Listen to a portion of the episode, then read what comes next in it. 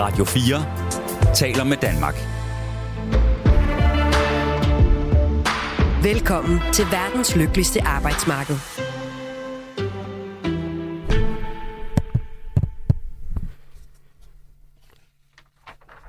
Det kunne være, der var en lille bitte smule galt med min, øh, men min intro her, altså, så vi går faktisk direkte på. Det øh, er selvfølgelig heldigt. Vi har også en lille bitte udfordring med et af programmets gæster, men vi havde tænkt os, at i dag, der skulle vi fortsætte vores fokus på de igangværende overenskomstforhandlinger på det private arbejdsmarked. Og senere på ugen, der starter de jo altså op på hotel- og restaurationsområdet. En af de traditionelt lavere lønnede brancher, hvor manglen på arbejdskraft er stor, og inflationen har ramt de ansatte hårdt på deres købekraft. Så vi har besøg af en af dem, vi måske ikke taler så meget om i den her sammenhæng, nemlig fremtidens ansatte i branchen. Vi har besøg af kokkeeleven Cecilie. Hun og en masse andre elever har nemlig haft gang i en lang række spændende aktiviteter, og noget spændende op til selve forhandlingerne. De vil simpelthen give branchen et bedre ry og redde den fra sig selv ved at fokusere på bedre vilkår for de unge, der skal arbejde i den. Jeg har også besøg af Tanja Fynbo, som er faglig sekretær i 3F København, og som har haft noget at gøre med det her projekt, og derudover også deltager i de forhandlinger på området, som sker, altså lige om lidt. Jeg hedder Nikolaj Bensen og er til daglig fællestilsmand for en større gruppe offentlige ansatte 3F'ere, så ingen overenskomstforhandlinger for mig i denne her ombæring. Så kan jeg heldigvis koncentrere mig fuldt ud om at være jeres vært den næste times tid. Velkommen til programmet. Cecilie. Jamen, goddag. Goddag. Hvad hedder du til efternavn? Jamen, jeg hedder Cecilie Severinsen, og øh, jeg er kokkeelev øh, inde på Gemyse. Hvad er det, man øh, laver for noget mad inde på Gemyse? Det lyder sådan lidt fint i det. Jamen, det er grøntsager. Det er et flot Det tysk ord, tror jeg. ja. Men hvad for en slags mad laver I? øh, jamen, vi har jo meget fokus på øh, bæredygtighed og grøntsager i, i det hele taget. Så har vi sådan en sat menu, hvor at du kommer igennem øh, haven. Øh, en masse forskellige øh, i Ja. øst og vest. Hvorfor, hvorfor vil du lave mad? Jamen, det, det spurgte jeg også mig selv om. Øh, jeg har egentlig øh, generelt meget øh, tænkt, at øh, jeg synes, at det er skide hyggeligt at stå og lave mad. Det var måske ikke, fordi det lå i min kort, at jeg skulle være kok, dengang jeg skulle finde uddannelse, men nu øh, tænker jeg, at det, det var en skide god mulighed. Jeg tager også en EUX, så jeg tager også gymnasielt på samme tid. Ja. Øhm, så det var en god måde ligesom at blande på. Jeg fik øh, et studentereksamen uden at sidde på den der lange, kedelige skolebænk, og så at jeg lavede noget, som jeg godt kunne lide. Og efter jeg har været i branchen i snart tre år, eller har været elev i snart tre år, Mm. så synes jeg, det er skide fedt, og det er i hvert fald det, jeg kommer til at fortsætte. Okay, altså du, nu siger du det der med, at du jo både tager en, hvad kan man sige, en, øh, du, du får et svendebrev, og du tager en gymnasiel uddannelse på, på en og samme tid. Ja. Der tænker jeg, det, det kunne man vist ikke, da jeg var ung og gik på teknisk skole og sådan noget. Så jeg tænker bare, fordi det var, det var rigeligt hårdt i sig selv, og dem, der gik gymnasiet, synes også, det var rigeligt hårdt i sig selv. Er det ikke skide hårdt at både tage en studentereksamen og tage et, øh, et svendebrev på en og samme tid? Både og, altså man skal jo presse det hele, øh, den studentereksamen og studenterting øh, ting ind på et halvt år. Fordi Mm. vi er jo ude i et halvt år, og så er vi i skole i et halvt år. Så der er jo øh, meget, der bliver presset sammen på meget kort Mm. mm. tid. Men ellers så øh, synes jeg egentlig godt, man kan følge med. Specielt fordi, at de er rigtig gode til at inkorporere de ting, vi bruger i vores fag i undervisningen i dansk og engelsk og kemi. Så går vi ned og undersøger mere specifikke ting omkring det. Nå, okay, sådan så at selve undervisning, det er jo meget interessant, for det er noget af det, man diskuterer enormt meget, når vi er nede i folkeskolen, om, om, øh, om nogle af dem, der måske har svært ved at regne, eller lære at læse og skrive, og, og om, om, de i virkeligheden bliver undervist i det på, på, på en, hvad kan man sige, lidt for praktisk måde. Altså, det giver ikke så meget mening for dem. Det, de lærer, det kan de ikke rigtig se, øh, hvad det er, de skal bruge til. Der må man så sige, her der er, er det fuldstændig konkret, eller hvad er det, du Ja, siger? altså vi har blandt andet lavet kombucha, og så i kemi, så gik vi så ind og undersøgte, hvad der sker i processen Mm. Nu skal jeg lige, hvad, er- hvad hedder det? Kam hvad? Kombucha, det er, ja. det, det er en, øh, en drik, som er fermenteret. Ja. Så man, Jamen, det, det lyder lækkert, i hvert fald. Jeg vil også gerne lige sige velkommen til dig, Tanja Fynbo. tak. Og øh, du er jo i 3F København, og øh, noget af det, vi skal tale om lidt senere øh, med Cecilie, det er jo den her øh, elevgruppe, man har startet. Og det var i virkeligheden dig, der var sådan med til at, øh, at smide, hvad kan man sige, det i gang. Hvad var det, det gik ud på? Jamen, altså min kollega Natasha og jeg, vi, øh, vi havde jo egentlig den her idé for, øh, ja, det er jo så et år siden, øh, hvor at vi var ikke kommet på skolen på grund af corona, så vi skulle gøre et eller andet. Og så fik vi den her idé med, lad os involvere eleverne i overenskomstforhandlingerne. Det er dem, det handler om. Lad os spørge dem, hvad de gerne vil have, øh, i stedet for, at der skal sidde nogle, ja undskyld mig, lidt Gamle ældre, mænd, ja. ja, gamle kollegaer, Ja. ja. som måske var elever for 20 år siden, og, og sige, hvad synes eleverne?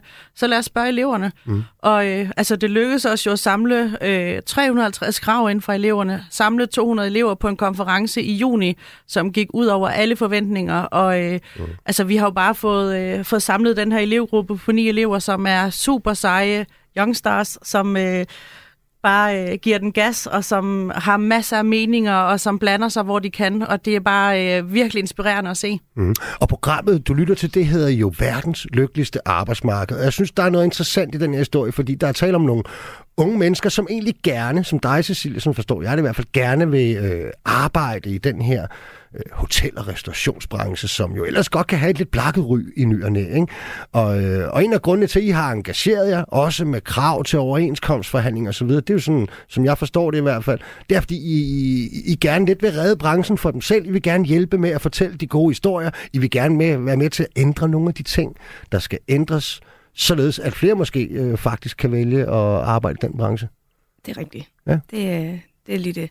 Øhm, ja, altså, vi, vi har den her... øh, Altså, jeg synes, det er mega godt, at de har taget initiativ til ligesom at høre det, de unge side, os der er elever, os der det er omkring lige nu, at det er vores fremtid, så det er os, der ligesom...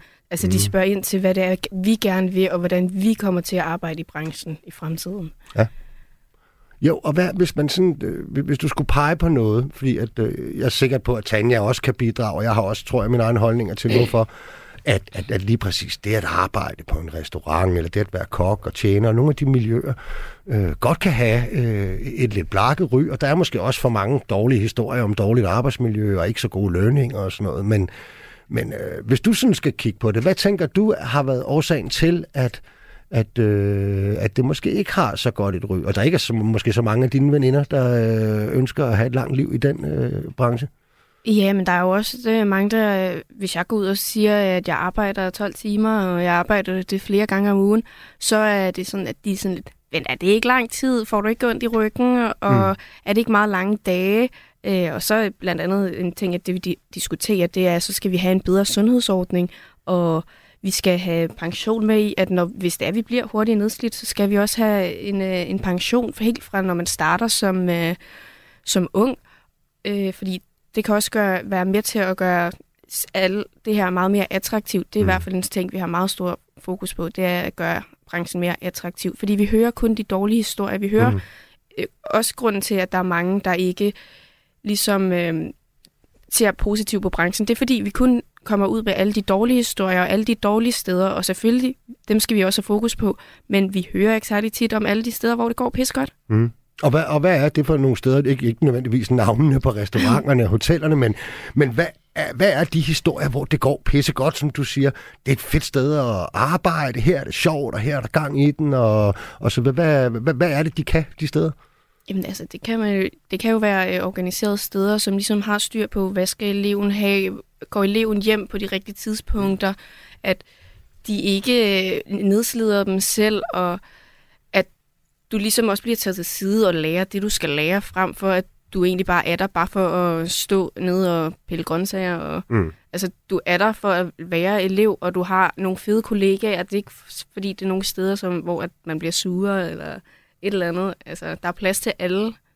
Er, er noget af det, der måske også lidt øh, er tiltrækkende for dig, og nu, nu gætter jeg jo bare, ikke? Øhm, fordi når jeg ser på, på den branche udefra, så kan jeg jo se, når jeg selv er ude at spise, eller drikke en øl, eller hvad jeg nu gør, at, at der er enormt mange unge mennesker ansat i, øh, i det fag, ikke? Altså, og i den branche, øh, hvor at du ved, der kan godt findes nogle, du kan godt gå ind på nogle andre arbejdspladser, og så har alle sammen nogenlunde en alder på mig, øh, som mig, ikke? Eller sådan noget. Men det virker som om, at der, der er relativt mange unge mennesker, der arbejder. Øh, er det tiltagende? Synes du, det giver sådan en fed øh, stemning og så videre? Ja, det synes jeg også. Altså, så, så er man der ligesom øh, sammen på, på bølgelængde, og øh, også nogle steder, så sidder man også sammen med efterarbejde, eller laver nogle andre aktiviteter ude for arbejdstiden. Og det hjælper jo selvfølgelig, at man også øh, er en øh, lidt yngre gruppe, men også selv fra dem, der er ældre. Man, man lærer super meget for Mm. mm. dem, og når du kommer fra som øh, lige fra folkeskolen eller 10. klasse, altså du bliver ret hurtigt påklædt i, i arbejdstøjet og, og bliver modner dig selv lidt mere op også på den måde. Okay. Um, Tanja Fynbo, jeg sådan, hvis vi lige prøver at, at snakke lidt om de overenskomstforhandlinger, som jo, jeg tror, er det første møde, eller hvad, på torsdag, eller har man allerede mødtes en gang før? Øh, det store forhandlingsudvalg mødtes i søndags, Ja. og, øh, men ellers så skal de ind og mødes med øh, Horesta og Dansk Erhverv fredag morgen, Mm. øh, topforhandlerne. Så, øh, så der tager vi selvfølgelig med ind og øh, byder dem velkommen og øh, viser dem, at eleverne bakker dem op. Ja, og hvis man sådan lige skal sige noget overordnet om, om, om, om lige præcis de forhandlinger på jeres øh, område, hvad, hvad er det så, at medlemmerne har sendt ind af krav? Hvad er det, forhandlingsudvalget øh, øh, ønsker at, øh, at forhandle? Altså man kan sige, vi har jo fokuseret særligt på eleverne. Og, øh, og, og de ting, som kom frem, og som, øh, som faktisk overraskede os rigtig meget, da vi holdt vores konference ude på skolen, var, at eleverne er ikke urealistiske. De kræver ikke kæmpe lønstigninger. De kræver ikke øh, bedre vagtplaner eller mere ferie eller alt muligt. De kræver sådan set bare, at de regler, der allerede er, bliver overholdt. Mm. Det var faktisk konklusionen fra 200 elever ude på skolen, Okay. at de vil bare have det, de allerede har ret til. Mm. Og så vil de gerne have en sundhedsordning. Mm. Og jeg tænker, hvis vi kunne få nogle arbejdsgiver med til at sige, ved du hvad, vi skal gøre noget for, at overenskomsten overholdes. Og de organiserede steder, de kan godt finde ud af det. Så det er de uorganiserede steder, mm. vi skal have, noget, øh, have gjort noget ved. Så hvis vi kan få lavet nogle regler, der siger, det, det er nemmere at overholde overenskomsten, det er dyrere, hvis man ikke kan finde ud af det øh, på en eller anden måde, og så give eleven den sundhedsordning, så vil jeg sige, så har det øh, været ud over alle forventninger. Men selv, Tanja, selv de, de, or- de organiserede steder, altså man kan vel godt sige, eller er det bare min fordom, der spiller ind her også, at generelt i branchen, det, undskyld, det er vel ikke den højst lønnede branche i, i Danmark, vel? Ikke nødvendigvis, nej. nej det er altså, det ikke. Der, der er vel relativt... Øh, du, kan, du kan godt øh, have, have lønninger, når man tager i betragtning af, hvilke tidspunkter af døgnet man skal arbejde på. At det er et fysisk, øh, hårdt og stressende arbejde. Altså, så er det jo ikke noget, man... Øh, vi kan jo lige spørge dig. Du har ikke valgt det, øh, Cecilie, fordi at du vil være millionær i overmorgen, vel? Øh? Nej, det var ikke min plan. Bare lige, at- bare, bare lige at få lidt penge i kassen i hvert fald. Ja, Men det... det er jo heller i hvert fald ikke, fordi jeg tror, at jeg bliver millionær. Nej, og det er jo det, sådan, jeg, jeg, jeg tænker, ikke? Altså sådan, det, det, det er måske ikke de højeste lønninger, hvis vi sammenligner med for eksempel noget af det, man hiver ind som en håndværker inden for industrien, selvom det jo faktisk er en erhvervsfaglig øh, uddannelse at være kok og tjener og hotelreceptionist osv. Ikke? Øhm, spiller det ikke en stor rolle for alle de trods alt øh, andre kollegaer, Cecilie og alle de unge skal, skal arbejde sammen med? Jamen, og det er jo det, som der faktisk kom lidt bag på os. Altså, selvfølgelig fylder lønnen. Selvfølgelig vil de gerne have mere i løn. Selvfølgelig vil de gerne kunne betale deres husleje og alt det her. Men det fylder bare ikke lige så meget som det at komme på arbejde og blive behandlet ordentligt, Okay. blive behandlet med respekt og kunne holde til at være i den her branche. Ja. Det er jo interessant, fordi at øh, om, om, om ikke så lang tid, så skal vi lige snakke noget om det her begreb inflation. Øh, og, og hvordan det påvirker vores lønninger. Altså, det, der er jo mange, der ligesom har mærket, rigtig mange lønmodtagere i Danmark har mærket, at, øh, at når de går ned i supermarkedet, eller uanset faktisk, hvor de går hen, så de penge, man tjener og har tilbage efter skat, de er ligesom lidt mindre værd. Ikke? Så, så, det, så det undrer mig en smule, Tanja, alligevel, at, øh, at, at de forskellige kokke og tjenere rundt omkring i landet, de ikke øh, virkelig synes, at der skulle noget mere ind på, på lønkontoen. Jamen, altså jeg vil sige, det kom faktisk også bag på os, da vi stod derude, at det ikke fyldte mere, mm. end det gjorde. Netop fordi, det er jo et klassisk krav til overenskomstforhandlingerne. Ja, vi skal have mere i løn. Det, er, altså, det kommer hver eneste gang. Mm. Øh, og selvfølgelig skal vores elever også have mere i løn, fordi de skal jo ikke sagt bagud i forhold til andre. Men jeg synes, at det er imponerende, at vi havde en gruppe af så mange elever, som bakkede hinanden op i at sige, hey, det er arbejdsmiljøet, vi skal gøre noget ved mm. i den her branche. Mm. Det synes jeg er imponerende. Okay, og hvordan, nu, nu er det klart, når man er, når man er som dig, Cecilie, når man øh, øh, både går i skole og, og, og står i lærer, altså så får man jo en anden løn end, øh, og en anden indtægt, end man, man får, når man er færdiguddannet. Det, det giver sig selv selvfølgelig, ikke? Men har du, øh, er du en af dem, der har bemærket, øh, at, at, at prisstigningerne, de, øh, de er blevet sådan lidt voldsomme?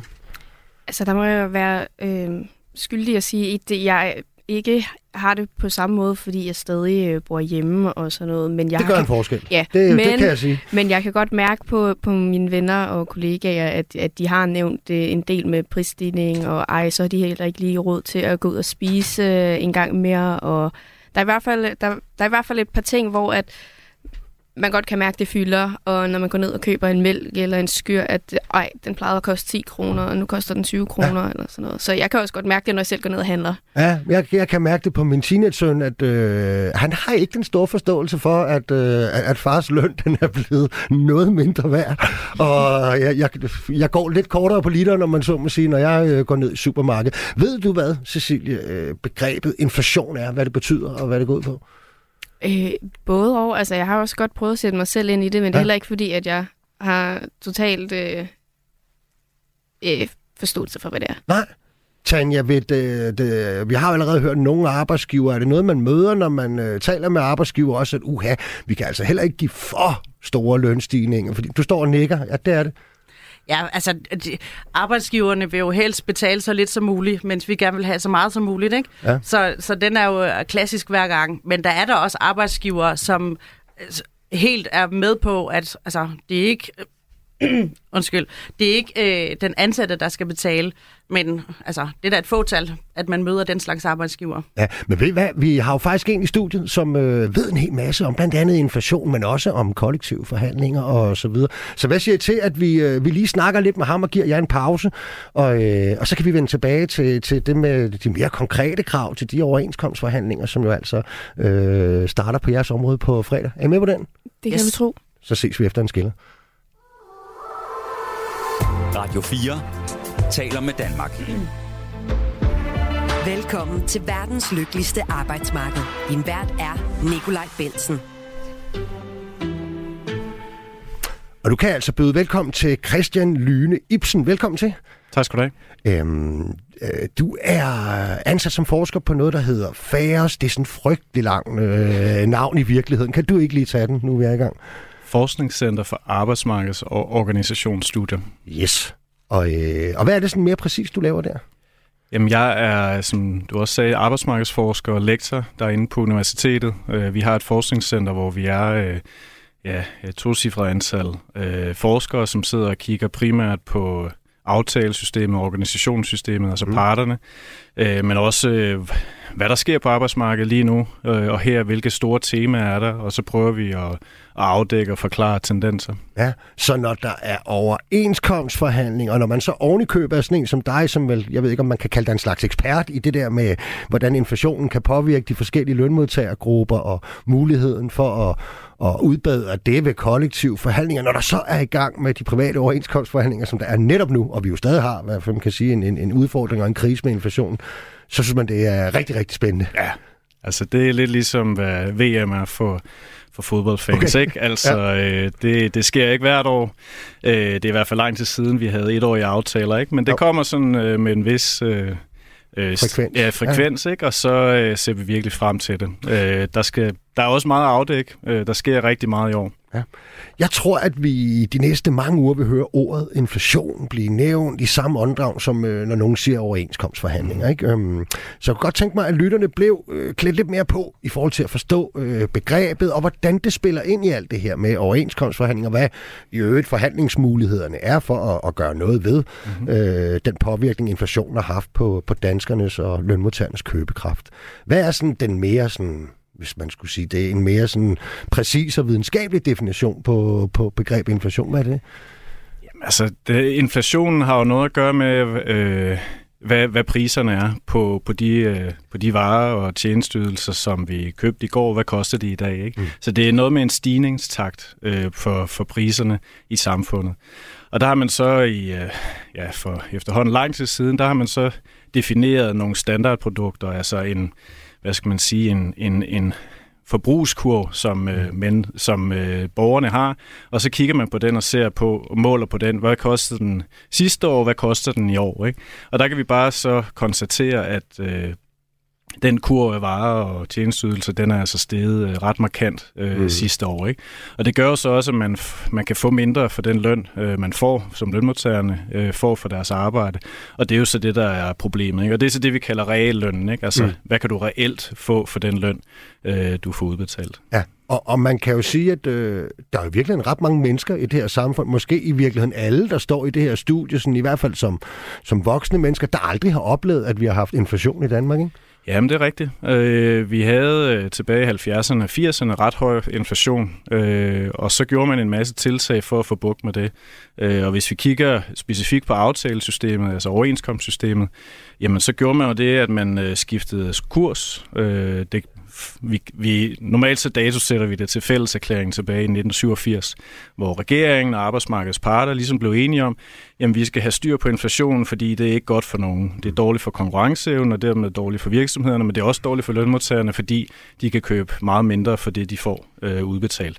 Så i stedet for at gå efter høje, det man kalder nominelle lønstigninger, så skulle man gå efter reelle lønstigninger. Og det er så ført til det, vi kalder løntilbageholdenhed.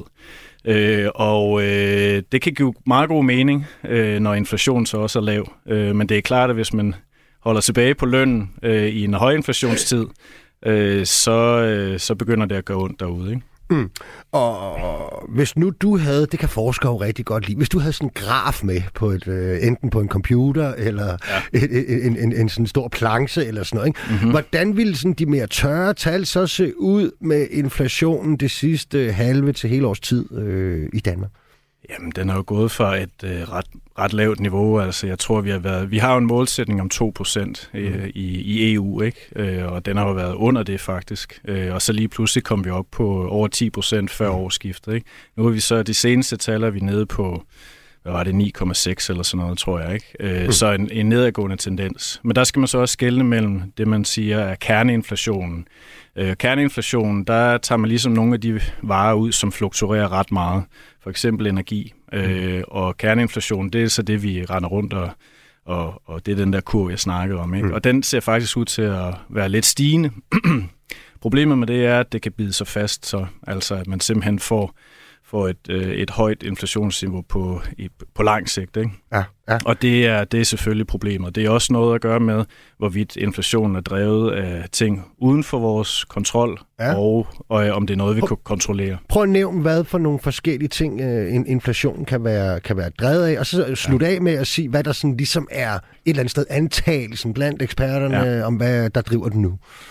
Øhm, altså, det vi hører fra økonomerne, jeg er jo ikke økonom, øh, men det vi hører fra økonomerne, det er jo, at øh, inflationen den her gang primært har været drevet af eksterne øh, faktorer, det vil sige øh, olie-gaspriser øh, og problemer i forsyningskæderne globalt. Øh, altså man kan sige, at øh, ja, Kina har svært ved at levere de varer, som de øh, ellers skulle, skulle gøre. Ikke? Øh, og det er selvfølgelig også noget at gøre med, med krigen i Ukraine, øh, at, at energipriserne er, er, er, er virkelig råd i vejret. På et eller andet tidspunkt, så bliver det jo så også overført i alle de andre produkter og, og tjenestydelser, som vi har i landet, fordi at virksomhedernes omkostninger stiger, Øh, det kan også være, at løn begynder at stige, og så begynder det så at bide sig lidt, lidt mere fast. Ikke? Og mm. det økonomerne jo er bange for, men som vi også bør være bange for i det hele taget, det er det, man kalder lønprisspiralen. Lønprisspiralen, og nu er vi over i overenskomstsystemet, mm. ja, ja. Det, er, det sker jo så, når øh, inflation øh, øh, driver lønstigningerne for højt op, eller man kan sige, at de, de skal jo op øh, for at forsvare realløn, men hvis de bliver, kommer så højt op, at man faktisk bibeholder et forbrugsniveau, øh, som er for højt i forhold til inflationen, jamen så kan inflationen faktisk bide sig fast. Og det var det, der skete tilbage i 70'erne, mm. øh, hvor man sådan set øh, havde rigtig, rigtig lang tid med lønprisspiraler. Og det, det er ikke godt. Men økonomerne siger også, at det er der ikke særlig stor risiko for den her gang. Dels fordi, at inflationen er drevet af eksterne faktorer, altså mm. øh, energipriserne og, og forsyningskæderne, men også fordi, at øh, lønmodtagerne sådan set er ret tilbageholdende øh, og, og har ikke, vi ser ikke tocifrede øh, mm. lønstigninger ude øh, i samfundet i øjeblikket. Ja. Og det kan man sådan set både se i, i Europa, men også lidt i USA, mm. at der ikke er sket det her, som skete tilbage i 70'erne og 80'erne. Altså, nu, nu nævner du noget det, og jeg, jeg er jo tillidsmand selv, og, mm. og jeg kan godt lide, at man skærer direkte ind til benet og tager det ned, som øh, jeg rigtig godt kan lide selv at høre. Ikke? Mm. Øhm, det er jeg Ja. ret trænet i. Og jeg hører dig jo næsten faktisk sige, at, øh, at øh, at, at, at højere lønstigninger, øh, der er ikke nødvendigvis en bekymring for, at højere lønstigninger vil skabe den her lønprisspiral, som det har gjort øh, tidligere, fordi at øh, inflationen egentlig er drevet af nogle udefrakommende faktorer. Mm-hmm. Ja. Ja, det er rigtigt. Altså i gamle dage havde vi jo dyrtidsregulering, som nærmest var sådan et indeks for, hvor meget lønningerne skulle stige, når, når inflationen steg øh, på samme vis. Øh, det har vi jo ikke længere, øh, og, og det, det bryder den der automatik, øh, som, øh, som vi kendte fra tidligere. Øh, så altså, det, det er rigtigt. Altså, økonomerne, og hvis vi skal tro på sagkundskaben, jamen så siger de, at den her risiko for lønprisspiraler er ikke særlig høj.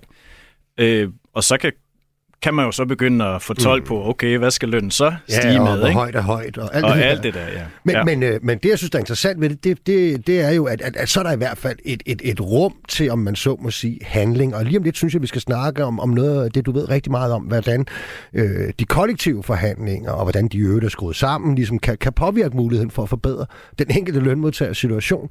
Øh, men måske skal vi bare lige først inden, øh, skal du lige sige lidt om, hvordan at inflationen trods alt også rammer forskellige lønmodtagergrupper, øh, eller påvirker dem meget forskelligt i hvert fald. Ja, og det er jo det her igen med kurven, ikke? hvordan er den sammensat? Og der ved vi jo så fra, fra forskningen, at folks forbrugmønster øh, afhænger meget af deres indkomstniveau.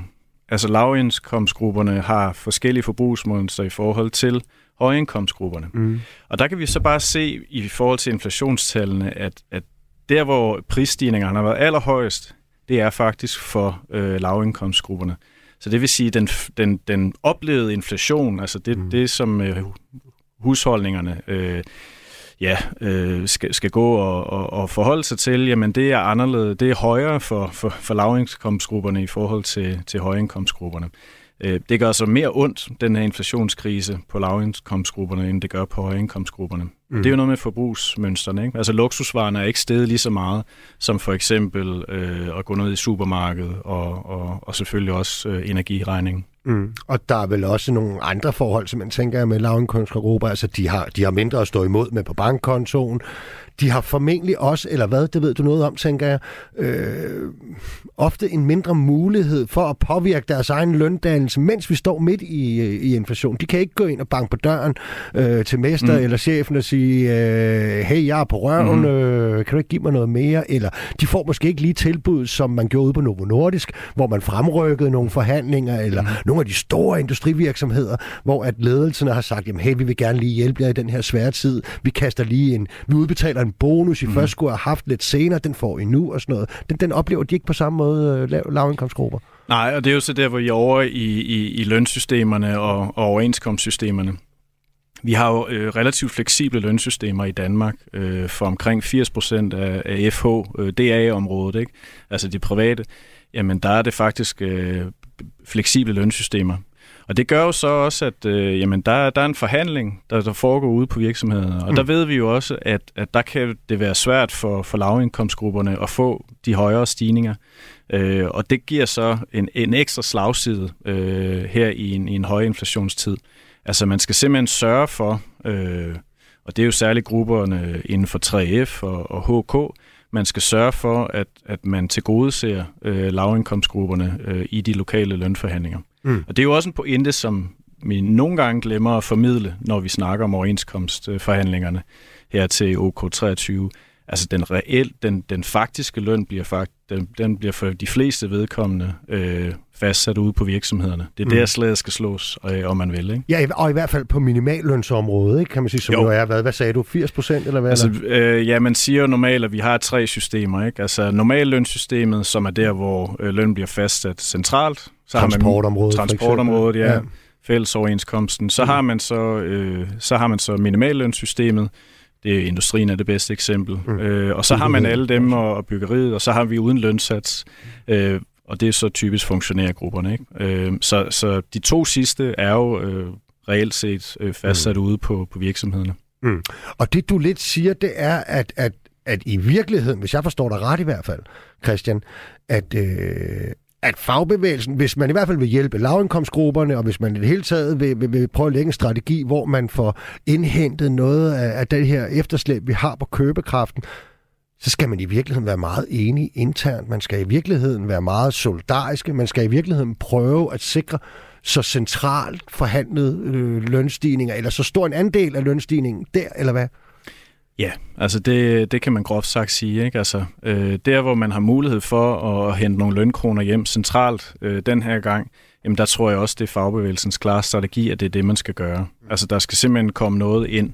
Øh, og der er det klart, at, at, at når man har de lønsystemer, man har, øh, for, for, for de der 80 procent øh, af, af FHDA-området, jamen så må man kigge på de ting, der er i overenskomsten, som er centralt. Det er sådan noget som fritvalgslønkontoen, mm. øh, som kan bruges til, til at løfte øh, centralt. Ikke? Oh ja. Ja. Øh, man skal så også huske på, at der er en sammenhæng mellem satsstigningerne i overenskomstforhandlingerne og øh, øh, de, de lokale lønforhandlinger. Altså det sender ligesom et signal om til virksomhederne, jamen okay, vi ligger i stedet for 2%, så ligger vi på 4 eller 5% den her gang. Ikke? Altså bare for at give et hypotetisk eksempel. Mm. Så det er klart, at, at, at øh, overenskomstforhandlingerne kan sende et stærkt signal til de lokale øh, forhandlinger om, at det er nogenlunde her, vi skal ligge. Mm. Man kan så også sige, at der er en sammenhæng mellem de fleksible lønsystemer og normallønssystemet. Altså hvis normallønssystemet, som er det, som Jan Villersen i, i 3F Transport skal, skal forhandle med DI, hvis de lander på, et, på en 5-6 stykker, øh, igen hypotetisk, jeg skal ikke lægge, ja, lægge nogen, nogen resultater i munden på, på, på forhandlerne. Men, men altså, hvis de ligger på det, jamen så vil man jo kigge ud på, på det og sige, det skal vi i hvert fald have i de lokale lønforhandlinger. Ikke? Vi skal mm. i hvert fald have det, som øh, 3F Transport øh, har fået hjem. Ikke? Mm. Så der er nogle sammenhæng der, som, som også bliver utrolig interessant at studere øh, det næste øh, år eller to. Ja, men har vi ikke også oplevet øh, en udfordring med, fordi man kan sige, øh, at, at hvis, hvis man har været vant til at, at hive størstedelen af sin lønpark hjem ude øh, i, i lokale forhandlinger, hvor logikken jo burde være, hvis det går rigtig godt for, for virksomheden, og hvis man har øget produktiviteten og så videre, jamen så bør der falde noget af. Øhm, der har vi jo faktisk set op til de her forhandlinger, at for eksempel Dansk Metal og Claus Jensen har har problematiseret i hvert fald mm. øh, udkommet af de der lokale forhandlinger. Så det gør vel, hvad hedder sådan noget, øh, det hælder vel ekstra branden på bålet? Absolut, absolut. Altså i, i, i min karrieretid, han har sagt. Jeg vil ikke sige levetid, fordi jeg er fra 1982, men, øh, men altså, i, i, mens jeg har studeret det her, har jeg aldrig set øh, øh, hvad skal man sige, hovedforhandlerne for, for CEO Industri være så skarpe på, at der skal, der skal noget, øh, der skal penge øh, op af lommen. Mm. Øh, og også en, en, en utilfredshed, som du også siger, med hvordan lønsystemerne fungerer derude. Øh, og det er nøjagtigt, som du siger, at, at, at kritikken fra CEO Industri har været, at der ikke kommer nok, altså i forhold til produktivitetsstigningerne. Og hvis lønnen ikke følger med produktivitetsstigningerne, jamen så kan man jo så regne mm. ud, hvor de så ender hen. Ikke? Øh, og, og, og der har været en stor diskussion øh, mellem DI øh, og, og CO Industri om, jamen øh, hvad kan egentlig det her, det her, den her afkobling mellem produktivitetsstigninger og lønstigninger egentlig være? Øh, DI øh, fremfører et, et argument om, at der er nogle særlig store, meget profitable virksomheder som, og produktive virksomheder, som driver det her. Men hvis man kigger på gennemsnittet, øh, og man skal mm. også huske de mindre virksomheder, jamen så ser det anderledes ud. Øh, så der er, der er en krig på tal øh, ja, ja. Mellem, mellem de to øh, store parter på, på industriens område, øh, om, om hvorvidt de her lønsystemer fungerer øh, hensigtsmæssigt eller ej. Okay. Øhm, her mod slutningen, Christian, øhm, du er medforfatter på en rapport, som øh, I på Færes udkom med i december, som hedder Forlismuligheder under høj inflation. Øhm, kan du ikke bare lige sådan, uh, tage os igennem? Det kunne være fedt for os andre tre, der står i studiet og interesserer os for det her. Prøv lige at tage os igennem øh, nogle af de ting, I har, I har set og er opmærksomme på. Ja, øh, den var øh, anderledes at skrive den her gang, fordi vi plejer egentlig ikke at skrive særlig meget om løn. Mm. Øh, den her gang øh, skulle vi kun handle, næsten kun handle om løn, ja. øh, fordi at øh, vi forudser, at, at det her bliver det store sværslag. Øh, og, og, og det der er det nye, det er jo øh, inflation, det er realløns øh, problematikken, altså at øh, lønmodtagerne sådan set fø, øh, med rette føler, at øh, de har et efterslæb øh, på, på løn, øh, og, og, og hvad skal vi så gøre ved det? Ikke? Mm. Altså, øh, arbejdsgiverne ser jo så skyer, øh, mørke skyer i horisonten øh, og siger, at det bliver for dyrt, og vi skal passe på konkurrenceevnen osv., øh, og der kan komme en økonomisk recession. Øh, og, og derfor siger vi også, at de to meget forskellige fortolkninger af økonomien gør, at parterne står meget langt fra hinanden den her gang, øh, til forskel fra, fra andre gange, hvor, mm. hvor der måske var en større, øh, øh, større bane at spille på for, for forhandlerne. Altså, vi, vi går så langt til at sige, at vi kan ikke... Altså, vi plejer at sige, at industrien, de, de lander typisk et forlig. Mm. Her kan vi sige, det kunne godt være, at de ikke gjorde det den her gang. Altså, øh... Og det er jo meget, når en forsker siger det der, fordi det er meget sjældent, I ja, ja. bevæger jer ud ja, alligevel. Men jeg har, heller ikke, jeg har heller ikke forudsagt stor konflikt. Jeg har heller ikke forudsagt, at forlig, øh, industrien ikke laver et forlig. Øh, det tror jeg, altså, det, det, det, altså, erfaringen siger, at det gør ja. de. Men, men, øh, men jeg siger bare, at, at risikoen, ikke? Mm. Øh, og vi, det handler om risiko her, øh, der, der er risikoen for, for øh, at, at, at der kommer en konflikt øh, større, end, end jeg nogensinde har været med til. Mm-hmm. Øhm, så, og det er også, vi har jo ikke haft det i Danmark på det private område siden 1998. Så, øh, så, så nogen vil jeg sige, at det på os, øh, også er på høje tid. Ikke? Og det, som konflikten i 98 handlede om, det var jo faktisk, øh, og var jo vel i virkeligheden, det seneste øh, gang, vi sådan ved overenskomstforhandlingerne i et hug nedsatte arbejdstiden. Øh, I Danmark, det handler om kravet den 6. ferieuge, mm-hmm. og hvor man efter en stor konflikt, så greb øh, daværende statsminister Poul Nøb Rasmussen ind, øh, og ophøjede så et, øh, et, et mailingsskitse til, og, og pyntede det jo lidt på det. Men man startede så med to øh, ekstra feriefridage, og det er det, som man langt de fleste steder i dag øh, er oppe på fem, og faktisk har fået indført mm-hmm 6. ferieuge. Ja. Og, og, og nu spørger du om noget, hvor du så lige om lidt siger til mig, at jeg er heller ikke politisk kommentator. men men øh, fordi at man kan jo sige, at regeringen har jo blandet sig lidt helt øh, meget interessant nu, når vi snakker om 98, med et forslag om, at danskerne simpelthen øh, skal, skal arbejde mere. Altså der skal inddrages en helligdag. Øh, hvor, hvor meget mere har det besværligt gjort, øh, de private overenskomstforhandlinger? Jeg vil sige, hvis vi havde, øh, hvis vi havde, øh, hvis vi havde vidst, at det ville komme med stor bededag, før vi skrev den der rapport i december, så ville det nok have kommet til at fylde næsten endnu mere en løn. Ikke? Fordi ja. øh, det har jo øh, domineret øh, fuldstændig øh, parternes... Øh, øh, ja, altså øh, forhandlingsspil. Ikke? Altså, jeg tror, industriens parter øh, har jo nu øh, prøvet så at, at, at lukke sig inde og, og fokusere på forhandlinger, og det tror jeg også er godt, øh, hvis man skal have et forlig. Men det er klart, at der kører jo en, en kæmpe stor øh, krig mellem øh, først og fremmest FH og regeringen øh, i forhold til det her med stor bededag. Øh, og, og det er jo både noget, som på kort sigt kan være meget problematisk i forhold til at indgå et forlig, fordi lønmodtagerne vil sige, jamen hvis jeg kigger på det hele, så har jeg mistet en, øh, en fridag, øh, og, og for de timelønnede øh, øh, vil det ovenikøbet have en, øh, en, en negativ økonomisk effekt, ikke? Ja. Øh, fordi der er nogle tillæg, der, der ryger. Så øh, øh, det, det gør jo bare, at man ser meget negativt på øh, et eventuelt øh, overenskomstresultat, øh, uafhængig af, at det jo ikke er parterne, der har, der har aftalt det her. Mm. Øh, men, men jeg tror, oven i hovederne på, på folk vil de jo sige, at jamen, min overenskomst er blevet forringet. Øh, det har jeg ikke blevet kompenseret øh, nok for, øh, og så kan risikoen jo være for, at der er mange, der stemmer nej til noget, som ellers måske kunne være godt for lige. Ikke? Mm. Øh, det, det er jo i hvert fald risikoen, som, som vi, vi, vi tror øh, er, er tilfældet. Og så landede du lidt over hos de politiske kommentatorer, for der er faktisk en del af dem, der har sagt, at øh, selvom Folketinget ikke udskriver en folkeafstemning om det her spørgsmål om en mistet øh, bededag, så kan det altså være, at den kommer alligevel til overenskomstforhandlingerne. Christian Lyne Ibsen, forsker hos Færøs på Københavns Universitet. Det bliver i hvert fald spændende, det hele, og vi følger nøje med, og jeg synes, det har været rigtig interessant at tale med dig. Tak fordi du kom. Selv tak. Radio 4 taler med Danmark. Velkommen til verdens lykkeligste arbejdsmarked. Din vært er Nikolaj Bensen. Så længe arbejderne ikke har løn som nummer et, vil arbejdsgiveren udnytte det. Den dag en sosu har samme bil som advokaten, har samme bolig som advokaten og holder samme ferie som advokaten, bliver det attraktivt at tage de job og uddannelser, som der bliver set ned på nu. Med venlig hilsen Arne. Og Arne han skrev her ind på 1424. Det kan du også gøre, hvis du har en holdning til det, vi taler om i dagens program, eller et spørgsmål til mine gæster. Og mine gæster, det er altså Cecilie, og jeg har glemt dit efternavn. Hvad var det? Severinsen. Severinsen og Tanja Fynbo. Det kan jeg huske. Fynbo, det, Den er lidt. det, det er lidt nemmere i hvert fald. Tanja er øh, faglig sekretær i 3F København, og Cecilie, du er jo altså kokkeelev og får også en studentereksamen oveni, fordi at du øh, går på EUX, som øh, vi fik slået fast i, i starten af programmet.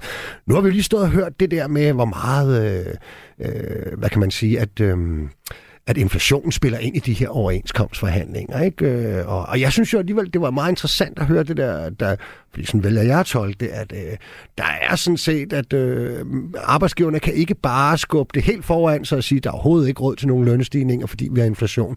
Der er en, øh, en lille mulighed. Tror du ikke trods alt, Cecilie, at, øh, som Arne også er lidt inde på, at man kunne få flere unge mennesker til at komme ind i din branche, hvis også man vidste, at hey, der er altså gode øh, lønforhold også? Jo, helt sikkert. Der, der er så mange ting, at øh, man burde få mere ud i, ud i verden omkring, hvor attraktivt det er at være i den her branche. Øh, specielt, altså hvis man også bare sammenligner det, ikke? Mm. At, øh, at vi får elevløn, imens vi også er på skole. Vi får ikke bare SU. Det, det kunne være en ting, der mm. er lidt attraktivt at kigge på i forhold til, at man har lidt flere muligheder for at være udeboende som studerende. Mm. Men Tanja, du nævnte jo tidligere i, i programmet, at, øh, at det havde overrasket dig, at inden for, for den her branche var der faktisk rigtig mange, der havde peget på, på, på arbejdsforholdene. Ja, vel i virkeligheden at, at overholde overenskomsten. Vi, skal, vi skylder måske også at sige, at det er jo en af de brancher, som har en af de ringeste overenskomstdækninger. Der er mange restauranter, hoteller osv., som ikke har overenskomster. Øh, så det er nok også en del af, af fortællingen, kan man ligesom sige, ikke øh, det der. Men... Øh, men burde man ikke trods alt som, øh, som fagforening gå også lidt foran og sige, hey, vi skal altså sikre øh, de ansatte i den her branche en ordentlig købekraft, øh, og derfor så går vi altså all in også på at, øh, at hive nogle ordentlige lønstigninger hjem til medlemmerne. Selvfølgelig skal man det. Selvfølgelig skal vores øh, medlemmer på, øh, på hotel- og restaurationsområdet, de skal jo ikke sagt bagud. Øhm, så, så selvfølgelig fylder lønnen, og selvfølgelig skal det fylde. Øhm, men jeg synes, at, at jamen, jeg synes, det er påfaldende, at, mm. Det er det også. at man netop kan sige, når man, altså det er arbejdsmiljøet, der gør, at folk fravælger branchen. Mm. Vi, øh, Natasha og jeg, min kollega, vi kommer jo ud på skolen til dagligt. Altså vi har jo nærmest Hotel- kontor derude. Ja, hotel- og restaurationsskolen. kokkeskolen, Øh, og, og jeg vil sige, det her projekt, som vi har haft i øh, 2022, har netop øh, vist, hvor meget de her elever, de elsker den her branche. Altså, de, de er vilde med den her branche, ligesom vi er. Og, og, og de, de, er, de er der ikke for at blive millionær, ligesom Cecilia. Mm. Altså, de er der, fordi de elsker at lave mad. Og, og de er der, fordi at de har den her passion, og de kan ikke se sig andre steder. Og derfor kan jeg også godt forstå problemet, når vi har elever, der kommer ind, som er de her uorganiserede steder, mm. og som siger, jeg ved ikke, hvad jeg skal gøre, fordi jeg elsker at lave mad, men hvad nu, hvis jeg får et problem med min mester? Er jeg så færdig i den her branche? Mm. Jeg kan godt forstå problemet. Så selvfølgelig øh, fylder penge noget, men det fylder bare ikke lige så meget som alt det andet. Okay. Cecilie, hvordan øh, har, lad os høre lidt mere om, hvordan dine øh, din, øh, yngre medstuderende, hvis man kan kalde det, og kollegaer og så videre, de, de, de ser på de her ting. Hvordan, øh, hvordan tog du imod hele det her projekt med at lave en øh, elevgruppe? Jo, altså det var meget øh, overvældende til at starte med, øhm, og jeg har også lært virkelig meget af at være med i det, fordi mm. altså, der var mange ting i den der lille overenskomstbog, som jeg slet ikke havde sat mig ordentligt nok ind i. Så efter at jeg også har været med til det her, så, så undskyld, så er jeg ligesom blevet meget mere klar over en masse ting, og der er også en del af mine medstuderende, som kommer hen til mig og spørger, kan det være rigtigt, eller ej, det vidste jeg slet ikke. Du blevet sådan en tælleskvinde. Ja, i Ja, virkeligheden. blandt andet ja. tidligere, lige før jeg kom herind, så var der også en af mine øh, medstuderende, som, øh, som havde en masse spørgsmål. Mm. Okay, om det er interessant. Hvad, øh, hvad var det, I gjorde? Prøv lige at nævne nogle af de aktiviteter, I har haft i den der elevgruppe, og det, er ligesom, det hele har jo ført frem til, at I nu har samlet nogle krav ind, og som I håber kan blive en del af, Ja. af de overenskomstforhandlinger, der Ja, starter sikkert. på fredag. Altså, det startede jo med, at uh, Tanja og Natasha, de, uh, de spurgte os, uh, vi er ni elever i den her gruppe, om, uh, om vi havde lyst til bare at være med til at, og være fortaler for alle de her ting for eleverne, og efterfølgende så er de inviteret os med til Aarhus og Sønderborg til nogle øh, konferencer og øh, kongresser, øh, hvor at vi så ligesom har også været med til at sætte vores ord på det, været med i forskellige øh, diskussioner med, med nogle arbejdsgiver. Vi har snakket med HRS, der er Dansk Erhverv. Øh, så vi er med ude og, og ligesom vise os selv og sige, hej, vi er her. Øh, og det er egentlig det, vi gør rigtig meget. Vi, vi, øh, vi har en masse idéer, vi har det skrevet ned på no, nogle papirer, og så provokerer vi også lidt øh, arbejdsgiverne med at sige, det her det er vores øh, kæmpe kontrakt. Vi havde sådan et kæmpe papir, hvor vi skrev nogle, øh, nogle noter på. Og så, var vi, så havde vi selv underskrevet, så sagde vi, værsgo, I behøver ikke rigtig at læse den, men mm. bare skrive under, ikke? Men, men som jeg har forstået det, Cecilie, så, så er der vel egentlig mange af arbejdsgiverne, som har taget meget, meget pænt imod, at, at, at, at der er kommet den her aktive gruppe af elever. I har blandt andet ja. holdt en konference, hvor at, øh, en del af arbejdsgiver gav en masse gaver ind. Ja, øh, det må man sige. Er, ikke? Altså flotte gaver. Hvad var det for ja, nogle gaver? Blandt jamen altså, jeg vandt jo faktisk en af dem. Jeg vandt, øh, jeg vandt et, et, et, et naturvins sommelier-kursus, som, øh, som jeg skal starte op på os. Ja, fedt. Ja. Men, men, men, men bare sådan helt generelt, de har altså, øh, arbejdsgiverne har faktisk taget øh, enormt pænt imod, at øh, nu er der nogle unge mennesker her, der blander sig og egentlig gerne vil have nogle bedre ja, vilkår. helt sikkert. Der, der er jo nogle gange, øh, hvor... Det er jo vigtigt at have med. Der er nogle, til nogle af de her møder, hvor at vi normalt ikke vil blive inviteret med som elever, hvor at de så har hørt os tale tidligere hen, og så har de egentlig tænkt, ej, det kunne da være meget fedt, hvis de kom, øh, kom ind og var med til det her, øh, blandt andet ude ved Horesta, men også her til de her store forhandlingsudvalg, som jeg var med til i mm. søndags. Øh, det er jo en once in a lifetime chance, at den ligesom er kommet på bordet. Jamen lad os lige blive, blive med det, fordi det du snakker om der, det er, at man har jo nedsat sådan et uh, stort forhandlingsudvalg på det, vi kalder B-siden, altså fagbevægelsen, og det, der er alle mulige ting. Nogle gange skal man vælges på kongresser og alle mulige ting, og så for at få lov til bare at komme i nærheden af og sidde i det der store forhandlingsudvalg. Mm-hmm. Og der mhm. siger du så, der sidder du og hvad, nogle flere øh, elever? Ja, ud, ud fra det, den her gruppe, så var vi tre øh, elever, som ligesom har fået plads, har, i, fået plads i forhandlingsudvalget, det store. Øh, og det, det vi, jeg, jeg lå mærke til den dag, det var også, at når vi kom ind på de her på elevområdet punkterne, så var de også sådan, nu vil vi gerne høre, hvad eleverne har at sige, og hvordan I kigger på det, fordi det er os, der er fremtiden, så de kan godt proppe en masse ord i munden på os, men de vil gerne høre, hvad vores synsvinkel var på rigtig mange af de her så emner. har det overrasket dig egentlig lidt, at både øh, fagbevægelsen og arbejdsgiverne virker som om, at de egentlig rigtig gerne vil ja, høre, ja, hvad meget de lytter på? til os, det har overrasket mig. Okay, fedt. Tanja, du kan måske sige lidt om, altså, det er vel ikke helt normalt, at man i, i fagbevægelsen og i forhandlingsudvalg bare på den måde lukker eleverne ind til, til, til selve overenskomstforhandlingerne. Det er jo der, hvor at danskerne normalt ser nogle mænd i, i, i et slidt jakkesæt øh, komme ud midt om natten øh, og stå og sige, at vi har endnu ikke en aftale. Ja, altså jeg vil sige, igen, for et år siden, da vi startede det her projekt, øh, hvor vi gik ind til vores gruppe og sagde, vi kunne godt tænke os det her, der, der var aftalen jo, elevgruppen skal være sådan en, øh, en backinggruppe, som skal, skal følge med på sidelinjen.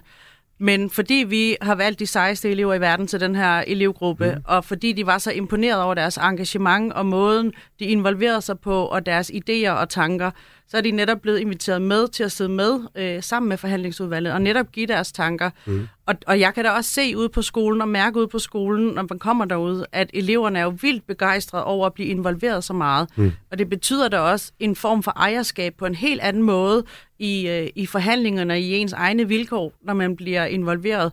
Og på samme måde kunne vi jo også mærke på både Horesta... At, at, at det hele hotel- og restaurationsbranchen, der på, på den måde er repræsenteret af, af hvad hedder det, Cecilia og to andre uh, elever? Eleverne, ja. ja altså, øh, fordi at, ja. at på vores område er eleverne ikke omfattet af... Altså, de har ikke forskellige afsnit i forskellige hovedoverenskomster. De har én elevoverenskomst, som okay. gælder for samtlige elever. Og alle restauranter i Danmark, for Lige dem, der præcis. nu tiltrådte den. Så, det, så okay. det gør det også rigtig nemt at snakke med eleverne, fordi mm. der er kun én overenskomst, vi skal tage ja, udgangspunkt klar. i. Der er ikke forskellige, vi skal ind og kigge i. Øh, så det har gjort det enormt nemt mm. øh, at fokusere på den område. Hvor, hvorfor tror du, Tanja, at øh, hvis du deler den oplevelse, Cecilia havde i øvrigt, at, øh, at arbejdsgiverne også har engageret sig i det her og budt ind med øh, gavekort og stillet op til, til, til konferencer og ting? Altså, hvad, hvad, hvad handler det om? Det tror jeg helt sikkert handler om, at branchen mangler arbejdskraft. Mm. Vi er nødt til at tiltrække nogle flere. Mm. De organiserede steder, øh, altså de kan sagtens... Øh, hvad hedder det, betale ordentligt, og de respekterer deres ansatte osv. Men så længe vi har så stor en gruppe af uorganiserede arbejdsgiver, som ikke respekterer de ansatte, og som underbetaler på, på så stort et område, som de gør, så det er ikke attraktivt at være i den her branche. Og det skal vi have gjort noget ved. Og det er jo både Horesta og Dansk Erhverv jo også interesseret i, at vi får nogle flere øh, skide dygtige øh, medarbejdere ind i den her branche. Mm. Altså nu kan man jo se, nu vandt man jo lige på Store i går, øh, og det er jo også øh, kokke fra organiserede steder, som har vundet. Ikke? Ja. Så, så på den måde, hvis man kan promovere de gode steder, altså steder, der har overenskomst at sige, hey, her laver man faktisk rigtig god mad, samtidig med, vi har en overenskomst, vi har nogle regler for, hvad er det, vi skal overholde så synes jeg, at det hmm. vil være rigtig godt. Ja, fordi det, det synes jeg er lidt interessant, fordi hvis jeg kigger på de sidste 10 år, Cecilie, ikke, øhm, så man jo nærmest ikke kunne tænde for fjernsynet, uden at der var en eller anden omgang øh, den store bagedyssæson øh, 27, eller et eller andet kokke- og madprogram. Øh, og vi vandt som sagt med det kokkelandsholdet i går. Vi har gastronomi i verdensklasse. Der er Michelin-restauranter. Kunne hjælpe mig i den gade, jeg bor i. Altså, ikke? Øh, hvordan kan det være, at det ikke har smittet af på, øh, hvad kan man sige, lysten blandt unge mennesker til at sige, hey, det må da være fedt at arbejde inden for den der branche. Hvorfor er, har, har de der ting ikke? Er det fordi, at, at løn- og arbejdsvilkårene måske ikke har fulgt helt med den store øh, jamen, interesse? Jamen, det er nok det der med, at arbejdsmiljøet mm. har, har fyldt lige så meget i den snak med, at ej, det er fedt og alt muligt at lave mad og komme ud, men så har arbejdsmiljø banket på døren, og den har åbenbart ikke lige fulgt, øh, fulgt med. Okay. Og, og når, når du siger det, fordi der er jo flere ting. Noget arbejdsmiljø kan man gøre noget ved ved en overenskomst. Man kan stille nogle krav. Nogle andre ting handler jo om den kultur, der er på arbejdspladsen. Det ja, kan for eksempel være, at der er en hård tone, eller der er måske lidt for mange sager, øh, eller der går rygter om, at der har været nogle, nogle lidt for ubehagelige øh, ja, chefkokke. og og misbrugt. Øh, eller taget ikke, på røven, eller et eller andet. Ja. Ikke? Altså, er, er, der, øh, er der noget af det også? Jamen, det er nok det, der, der, der ikke har fulgt med, og at hvis man så snakker, hvis man skal til at vælge uddannelse, man så mm. snakker med, med venner og familie, så har de måske også lige haft været med til at præge, at, at man lige har tænkt, okay, måske skulle jeg finde noget andet, hvis mm. det ikke lige... Men, øh, Hvad skulle blive skolelærer? De er så pæne, ikke? Ja, ja. ja, ja. Det, det, det er derfor, jeg tror, det er, det er meget vigtigt, at vi også sætter fokus på at ændre arbejdsmiljøet ja. og, og høre på os, hvad vi ser ud i branchen, hvad vi og taler om imellem, det lyder, imellem os elever. Ja. Det er jo os, der går og hører hinandens historier. Så det er også vigtigt. Det lyder rigtig klogt. Altså, men øh, lad os bare lige her, vi nærmer os virkelig afslutningen, Cecilie, men hvis du... Øh, øh, lige skal sige kort øh, noget om, hvad er det så for nogle helt konkrete krav, øh, I øh, gerne vil have, der skal øh, ændres på øh, ved Jamen, de her overenskomstforhandlinger? Vi vil egentlig bare gerne have en, øh, en sundhedsordning, et ja. godt arbejdsmiljø, at folk bliver, at der bliver øh, sat øh, en hårdere fod i jorden, hvis folk ikke overholder det. Øh, så vil vi gerne have pension, for okay. at vi ligesom øh, kan blive millionærer ja. øh, når vi går på pension. Ej, men det er meget vigtigt, at, at vi øh, måske ikke tænker, okay, hvis jeg forhøjer nu, men når vi går på pension... Og det er fordi, i dag starter jeg, I kan først blive en del af pensionsordningen, når jeg er færdiguddannet. Lige præcis. Øh, og, eller gang. engang. Det går... Det, det, er, det, ja, nej, det er sådan, at, at selvfølgelig er eleverne omfattet af pensionsordningen, så længe de er elever. Problemet er, at når de, kommer, når de er færdigudlærte og kommer ud i en uorganiseret branche, at så, øh, så bliver de ramt af det her med, at, øh, at deres pensionsopsparing jo æder mm. øh, sig selv op igen. Så, så hvis vi får øh, arbejdsgiver til at betale mere fra starten af, så, øh, så okay, er der flere penge. Ja, men, men, men Cecilia, nu, nogle af de, det, det er jo at få en sundhedsordning ind, det er jo konkret, og det vil så stå i overenskomsten. Ikke? Ændringer i pensionsforholdene, det vil også stå konkret øh, inde i overenskomsten. Når nu du siger alligevel, at det der med, med det gode arbejdsmiljø betyder så meget, har I så ikke prøvet at formulere et krav om, øh, om det, som kunne komme ind og stå i overenskomsten? Øhm, det er også lidt sværere. Det, er det, det, vi har snakket om det på rigtig mange punkter, mm. og hvad der kan være med til det, men lige, lige konkret kan jeg ikke lige øh, sætte noget. Man kan sige, noget af det, vi har snakket om, hvor vi har gjort arbejdsmiljøet helt konkret, det er, at der er rigtig mange elever, som arbejder sindssygt mange timer om måneden. Altså, de har rigtig meget overarbejde, på trods af, at de ikke må. Mm. Og der har vi stillet et krav om, at det skal være meget dyrere hvis man øh, udnytter eleverne ja. som billig arbejdskraft. Ja, så det er man helt kunne konkret. selvfølgelig også, nogle konkrete ting kunne også være, det har man arbejdet på andre områder, blandt andet nogle beslægtede inden for kantineområdet, ved jeg, at øh, man skal have i personalepolitikken en, en meget, meget klar øh, politik omkring krænkende adfærd. Øh, elever og andre ja. skal vide, hvor så de skal henvende sig. Så det er i hvert fald, at der bliver slået, slået hårdere ja. ned på alle de fejl, der bliver begået. Mm. Ja, præcis. Og Cecilia, hvis, øh, hvis de her konkrete krav, I har stillet, hvis, øh, øh, hvis de nu faktisk bliver imødekommet af dem, der sidder på den anden side, nemlig arbejdsgiverne, tror du så, at det vil gøre en positiv forskel for, at øh, flere unge mennesker vil, vil vælge at tage sådan en uddannelse som Jeg dig? tror, jeg tror, det vil være en rigtig god start af, at komme ud og fortælle igen, smid guldkorn, det har vi brug for, for også at få folk ind i den her branche, fordi det er en pissefed branche at være i. De, i hvert fald, de skal være glade arbejdsgiverne for, Ja. at, øh, at, at du både siger det der, samtidig med, at du engagerer dig for at, øh, at gøre tingene bedre. Cecilie Severinsen, kokkeelev og med i elevgruppen. Tusind tak, fordi du ville komme og gøre os alle sammen lidt klogere Mange her tak, i fordi dag. jeg måtte komme. Ja, og tusind, øh, eller ikke tusind, det er ikke noget vrøvl. Held og lykke med projektet. Jeg synes, det er mega fedt. Jo, også, tak. tak. også tak til dig, Tanja Fynbo, faglig sekretær i 3F København. Øh, Du følger eleverne tæt og sørger for, at de kommer sikkert i mål. Selvfølgelig gør vi det. Det lyder rigtig, rigtig godt. Også tak til jer, der lyttede med derude. Vi er tilbage igen i næste uge, samme tid og sted. Og ved I hvad? Det bliver faktisk det sidste program, sidste udgave af verdens lykkeligste arbejdsmarked, i hvert fald i denne ombæring. Så lad os se, om ikke vi kan gå af med et brag. Verdens lykkeligste arbejdsmarked er produceret af Rakkerpark Productions for Radio 4, tilrettelagt af Julie Lindhardt Højmark, og producer i dag var Mads Gordon Ladekarl.